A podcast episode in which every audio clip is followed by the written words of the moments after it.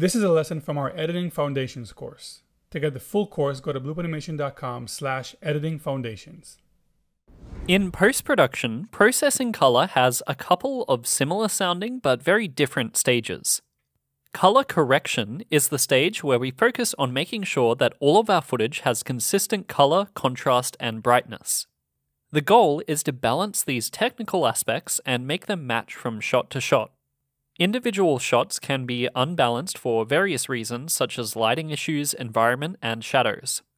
Color grading is the more artistic part.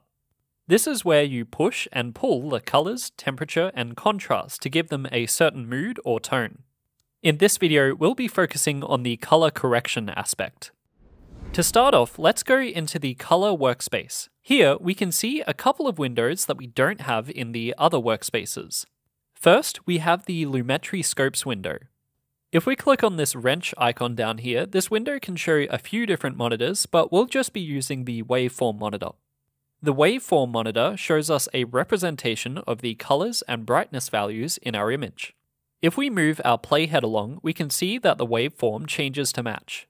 The brightness of our image is represented vertically, so the brightest point will be at the top here and the shadows will be down the bottom here. This waveform monitor is in RGB mode. So we have separate signals for red, green, and blue color channels laid over the top of each other. Over here, we have a window called Lumetri Color. Lumetri Color is a video effect that allows us to do both color correction and color grading on a clip. When we adjust the parameters on this, the Lumetri Color effect will be automatically applied to our selected clip in the timeline as we work on it. If you want, we can just add it like a normal video effect by searching for Lumetri Color in the effects window. Having this dedicated panel in the color workspace is just a bit more convenient. The Lumetri color effect is broken up into several stages here, but we'll just be sticking to this first basic correction stage in this tutorial. The first setting is the input LUT. LUT stands for lookup table. This is like a pre-made color adjustment that can do some color correction and grading work for us. We won't be using lookup tables in this tutorial. Next, we have the white balance section. If the white balance of our image looks overall a bit too yellow, this is where we can add some blue to counteract that. Or if our image looks too magenta or green, we can push the tint in the opposite direction to counter this as well. The most straightforward way to correct white balance is just to use this white balance selector tool. As long as we have a section in our image that we know should be white, we can just select this tool, click on that section, and the Lumetri effect will automatically apply an appropriate correction. If you want to reset any of these parameters, you can just double click on them. Next, we have the tone section. Exposure affects the overall brightness of the image, and we can see the brightness values being dragged up and down in the waveform monitor as we adjust this. Contrast affects the overall contrast between light and dark. When we adjust this, we can see the center of the waveform stays the same, but everything else is pushed outwards. The darker parts become darker and the brighter parts become brighter. Highlights will just change the contrast in the lighter parts of the footage and shadows will affect the contrast in the darker parts of the image, all while keeping the absolute upper and lower limits the same. The whites and blacks settings allow us to adjust those upper and lower limits. The whites setting controls how bright the brightest part in our image can be. The blacks setting allows us to adjust the very darkest point of the image. Finally, we have saturation. This is how much color is in the final image. If we decrease the saturation completely, we'll have a fully black and white image. If we push it to 100, the colors will be a lot stronger and vibrant. While we're making adjustments in both correction and grading, we need to be able to directly compare different shots to each other. This is where we can use the comparison view in the viewer window.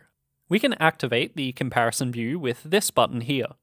Now, if we scrub through the timeline with our playhead, we'll be shown our current frame in the right side of the viewer.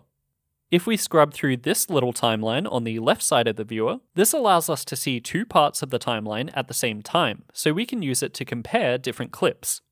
We can change the way this comparison is laid out with these buttons.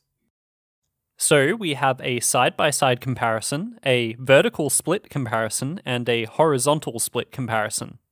You can click and drag on the dividing line to change where the frame is split. Now let's apply some color correction to our shots. For some projects, we may need to apply color correction to every shot before grading. For the most part here though, the shots we have are pretty even, so we only need to make a couple of minor adjustments. To make things a bit easier, make sure to toggle the track targeting for this layer.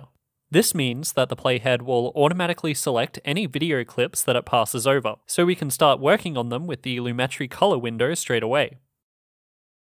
This shot here is slightly overexposed, meaning it's brighter than it should be. If we compare this to a similar shot earlier on in the film, we can see this issue more apparently. To adjust for this, I can just lower the exposure level in the Lumetri color effect. This shot here has a bit of a blue color cast to it, so we'll need to white balance it. I can just use the eyedropper tool on this small white highlight to fix this. This shot here is a bit less contrasty than it should be, so again I can use the comparison view and adjust our contrast to counteract this.